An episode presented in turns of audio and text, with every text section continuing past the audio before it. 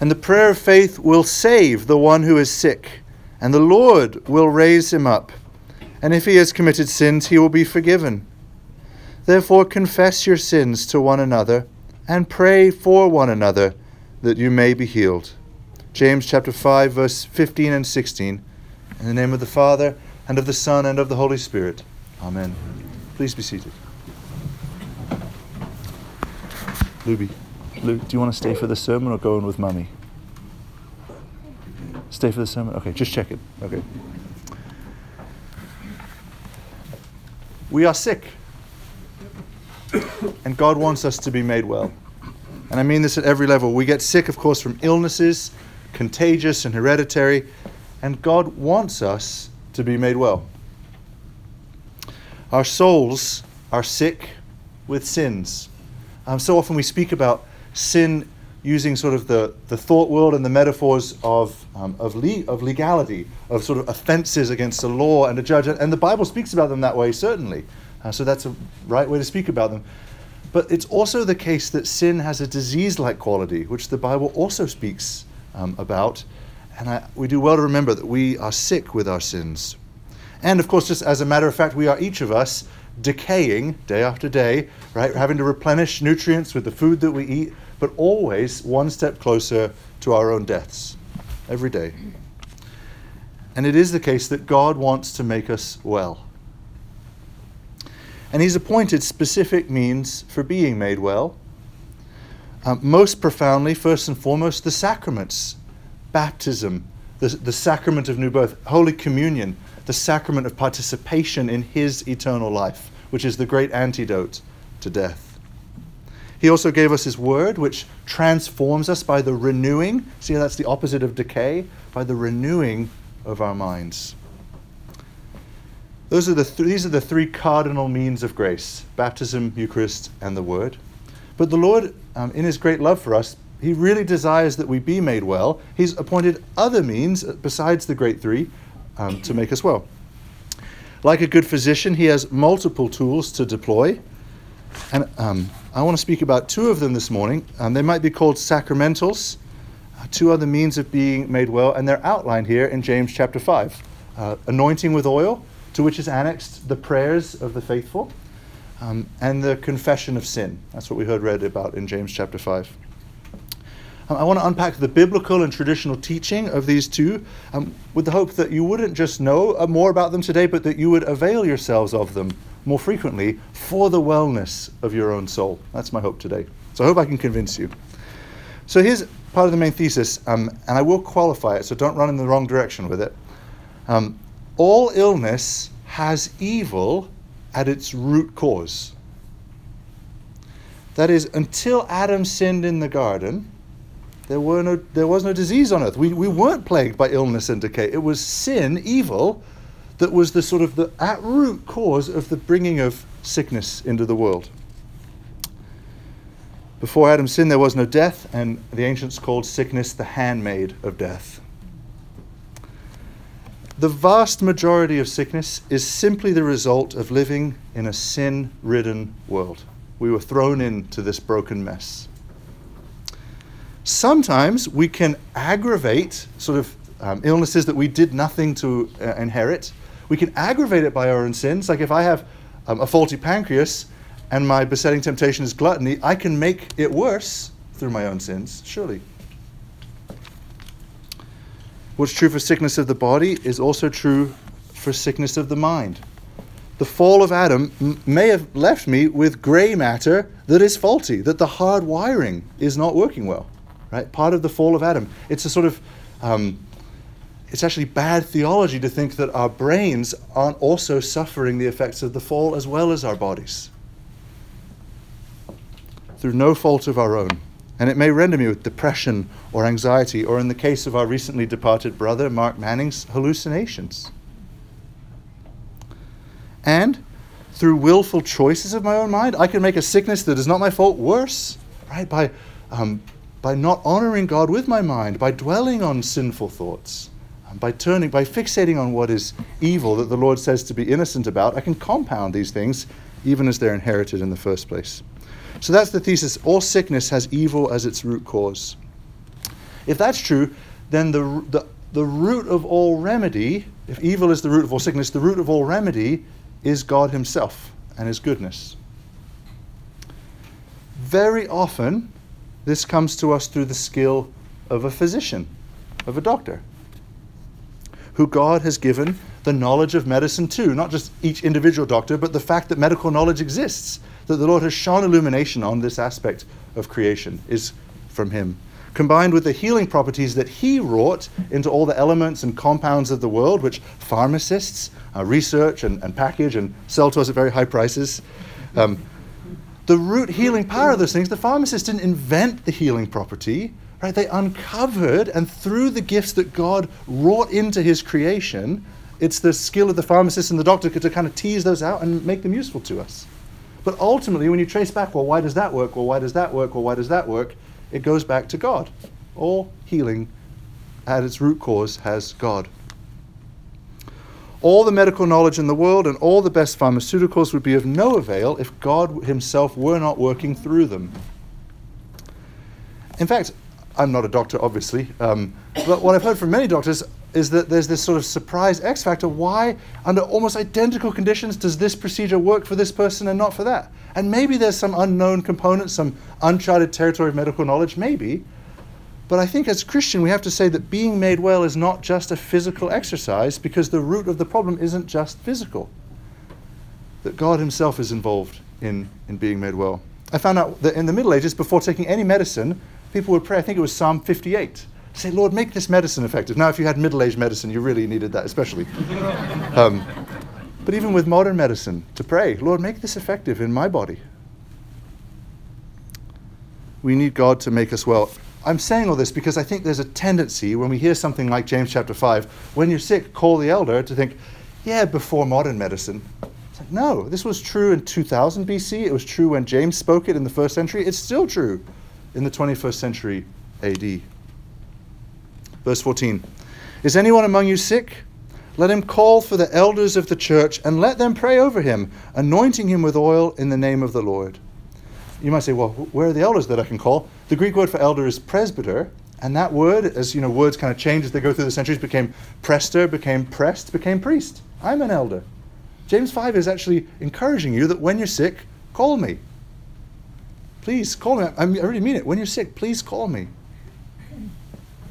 It says, let him call uh, how can I visit you if you don't let me know? Now, thankfully, um, the gossip mill works well enough. I u- usually get a call when someone's really sick. But uh, please call me. I, I really want to honor the charge of James 5 to come and pray for you when you are sick. Um, I have oil, anointing oil, consecrated by the bishop for the purpose of anointing. And actually, what I want to show you, um, flip in your, would you grab your prayer book, the red prayer book? Flip to page 225. 225.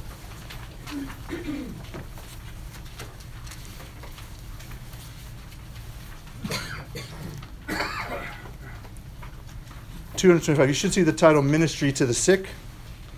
Look at that second paragraph after the rubric. N, which means name. So, for better words, to say it's art. Art. I anoint you with oil, and I lay my hands upon you in the name of the Father and of the Son and of the Holy Spirit. Amen. So the prayer book is nothing more or less than just the unpacking of the biblical command in James 5. Right there it is. We Anglicans honor James 5. Anoint with oil, lay hands on the sick. Um, if you call me when you're sick, this is the rite that I'll use to anoint you with oil that's been blessed by the bishop. Verse 15 And the prayer of faith will save the one who is sick, and the Lord will raise him up. I think it's really important to pay close attention to the specifics of this promise um, it doesn't say that if you're prayed over, you will instantly be made well. It actually doesn't say healed, it says saved, which is sort of the big category of which healing is a subset. You will be saved. That's the promise. The, this idea that, well, if we just pray in the right way, then you are guaranteed to be instantly healed. That's the mistake that sometimes our Pentecostal brothers and sisters are inclined to make, right? Overstating the case of the promise of Scripture. Again, saying more than actually the Scripture says. The Bible says that if we do this, we'll be saved. Um, I've anointed a good number of you with oil in just three years here. Um, some of you have been healed fairly swiftly. Thanks be to God. Some of you have anointed with oil, and we're still waiting for the healing. Right? It's not magic. The sacraments aren't magic. They're just appointed means that God has ordered us to use for the ministry of his own salvation. And healing is sometimes a part of that. So I said that sal- salvation is the larger category. With sickness, what that looks like is sometimes it looks like healing. If you don't believe that God can heal you the same way Jesus did in his earthly ministry instantly, um, you're not believing rightly. He can. I've actually seen it happen instant miraculous healing. I've only seen instant once, but I've seen swift on a number of occasions. And the other thing is, we never know, or very rarely do we know, God's operations behind the scenes. Sometimes we pray over someone, they get better in three or four days, and we think, ah, they were going to get better anyways. Says who? We don't know that, right? That's the vantage point of God to have h- hindsight. It could have been much worse. We don't know what operative power God had in any case. Sometimes He brings healing. What I also want to offer is sometimes sal- the salvation that He brings in the midst of sickness means the redeeming of the sickness for our soul's well being. This is a painful blessing when the Lord um, chooses it to be this way, um, but it is some other way He operates.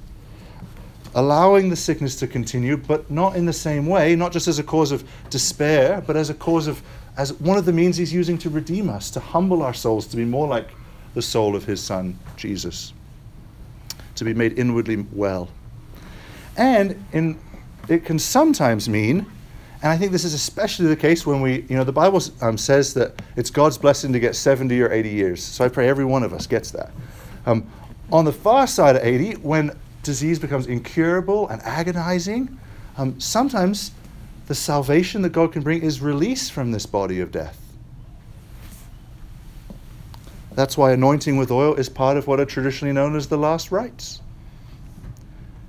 I've heard the testimony of many priests say that after anointing with oil, when someone, when they know that there was no hope, when the person's soul was ready to die, that they've anointed with, with oil, and they've died. So actually, I've heard many priests say that day, um, as part of God's working out of His saving plan for each of us. One thing's for sure: um, calling for prayer and anointing when you're sick will be useful to your salvation, and it may sometimes bring concrete physical healing. God uses oil and prayer to make us well in the deepest sense, not just physically sound, but spiritually whole. And I think I'm greatly encouraged that there are times in the New Testament when people prayed for things that they didn't get to see, right? Paul, we think he, he we, it seems like his prayers for his eyes were not answered because he says in Galatia that he had trouble with his eyes and that the Galatians would have given them their own eyes if they could. And then in his later letters, he says, See with what large letters I write, implying that his vision is not good, right? Um, so, and that he, he prayed that the thorn in his side would be removed, whatever that's a metaphor for some kind of suffering. And the Lord said, Nope, you're going you're gonna keep that one because I need it. He's going to use it um, to make Paul, to keep Paul humble uh, and weak in the midst of his powerful and ministry that could be tempted to puff him up. So Paul sees prayers sometimes not answered the way he wanted them to see. There's an account in Acts where he says, um, "We had to leave our brother behind because he got so sick, and we prayed for him, and he didn't get better, so we just had to leave him behind, being taken care of." Like, we, just because Jesus operated with great power to show us his power doesn't mean that instant healing is expected in every case. I'm greatly encouraged it wasn't for St. Paul. Um, and I want to add on to the practice of anointing the power of continued intercessory prayer. Um, one of the things I loved when I, in reading some of the early church fathers is um, how patient they were. They weren't sort of the instant microwave society. Um, you know, when I first learned about sort of demons being cast out, it sounded like this sort of high pressure, Pentecostal, intense thing, and sometimes it is that way, I guess. But in the church fathers, there's a, a Saint Hilarion where someone uh, gets brought to him who, who has a demon. He prays for healing and nothing happens. So he goes into his cell, his little, uh, you know, one room apartment where he lived and prayed, and he just prays and fasts for two weeks. And every three days he comes out and says, Are they healed yet? Nope. Okay, I'll keep praying. And then two weeks later, that person was delivered. I love that patience, intercessory prayer, continuing to say, We've anointed with oil, we're waiting for healing, and we're going to keep praying. That's why we keep a sick list, that we're always praying. I'm sure these names are as familiar um, as an old hat at this point, right? We're always praying for Brenda and for Carol and for Bill and you know all these people who have needs, and we are continuing to pray for them. Intercession. James says that we should continue praying, and he says the prayer of a righteous person has great power as it's working. Um, when you know a righteous person, ask them to pray for you all the time. I do. I know a couple of righteous people, and I call them, like, I really need your prayers. It says it right there in James 18, 518. Um, And what I want to say is it's not the case that we're nagging a reluctant God. One of the things we forget with all prayer is it's not us who prays. Romans says very clearly that it's the Spirit of God in us that prays. So the very fact that you're inspired to pray is God working through you. So just praying for the sick is proof of God's desire that the sick be healed. Do you see that? He's on both sides of the equation. It's not him up there and us down here being like, Lord, why would you heal? He's down here with us, his Holy Spirit, inspiring those prayers for healing. When you pray for someone, that's God Himself revealing that He wants them to be made well. He wants them to be saved. That's the first sacramental that James points out, anointing the sick. The second is confession. Verse 16 Confess your sins to one another. It's a verse that I'm sure you all know, have memorized. How many of us do it? Right? Because it's embarrassing. It's painful just to think about some of my past sins in my, in my own head, let alone confess them to someone else. It's painful. But what I want to offer is it's a good kind of pain the pain of a surgeon's knife in the Civil War days before they had anesthetic. Sorry, war between the states. um, there you go. That's there you go. um, the Bible's really clear. When when Jesus comes again to judge the earth, it says in Revelation, the books will be opened, and every thought and every word and every deed will be read aloud publicly in the presence of Jesus Himself, the congregation of all the angels and all the saints. So you think it would be embarrassing now to confess sins? Part of why Judgment Day is always offered with this sort of tone of trembling is because you would, we would all rightly tremble in that instance. What hides in the dark, in the buried files of memory, things we don't even want to recall, let alone co- to confess, will be trotted out into the light. Jesus says, What's done in secret will be yelled from the rooftops. One of the means that the Lord's given us to have comfort against that day, to prevent it from being as embarrassing and terrifying as it might be, is to confess our sins now. To bring them out into the light now so that they see the light of day and the light of God, not hiding in the dark. Now, the Bible doesn't say you have to confess to a priest, which means you don't have to confess to a priest. Right? That's where our Roman Catholic brothers they err in this one. They say, "Oh, it has to be to a priest." Bible just says confess to one another. Um, what I want to offer you, though, is that it's very healthful, good for your health, to confess to a priest. You can confess to others. Make sure you're honoring the commandment by at least telling somebody. Um, but it's useful to confess to a priest, so that's why the Anglican Church practices that. Let me ask you if you had an embarrassing medical problem, which would be better for you? Just to find someone else who has the same problem and kind of swap notes, or to go to a doctor who might address it in some concrete way? Right? A doctor. And I think, in as much as sin is like sickness, uh, it's useful to go to a priest not only because they're under oath to never reveal it until they die, on pain of instant defrocking, instantly become no longer a priest. Um, but, but, hopefully, a priest is fairly well informed about the ins and outs of the moral life, about why this is caused and where that might be going and what to do about it. Um, but especially because Christ himself gave to his ministers the power to declare the forgiveness of sins. It's in John chapter 20, 23. He says to his apostles, Whosoever sins you forgive, they're forgiven. Right? We call that, power, that, that ministerial authority absolution. Christ gave this sacramental medicine of absolution to his church to bless his people. It's one of his appointed means of us being made well. So um, flip again in your prayer book. I want to show you something else. Look at page 223, one page before the anointing for oil, 223.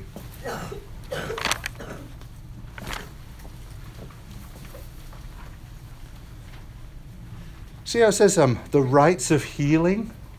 And the first one there is reconciliation of penitence. That's the long title for confession and absolution. And there's the rite for confession.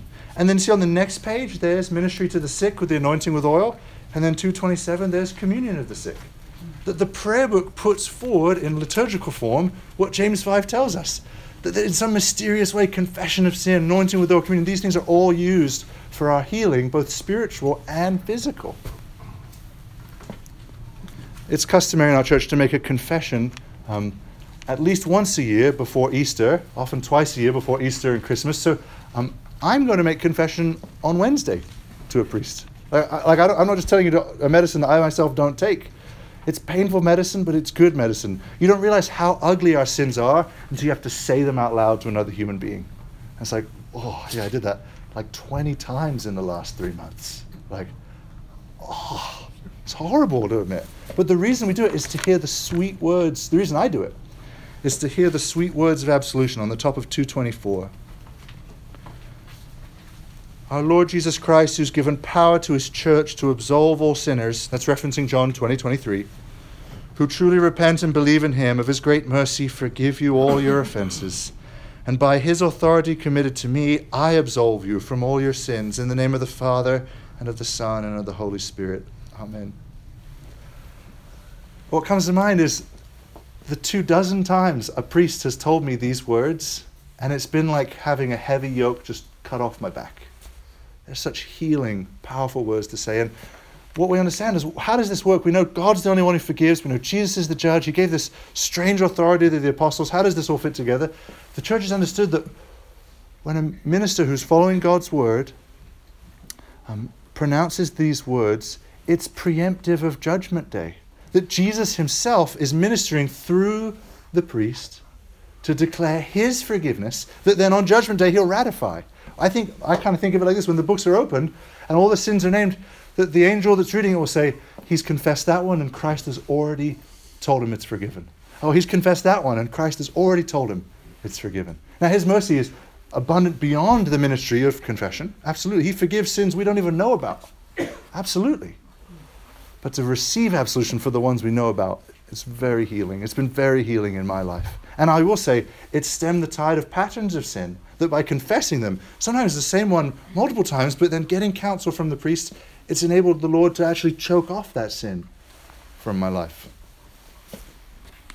It's a wonderful gift Christ has given to his church, together with anointing oil, sacramentals to heal the sickness that's in each of our souls and our bodies, to make us well, body and soul, so that we can um, be gripped more profoundly by the salvation that God Himself offers us. Thanks be to God uh, for these great gifts that He's given His church. I, I, encourage you not to neglect them. They're in the Bible for a reason that we wouldn't forget. Um, to read James chapter 5, and I, I pray that you take advantage of them. If not this Advent, at some point. Um, the Lord has promised health through them. And if you're embarrassed to come to me, let me know. I'll find you another priest who you can go to. That's fine, honestly. Um, you, I can tell you the priest that I make my confession to. You can go visit him. Thanks be to God. Amen.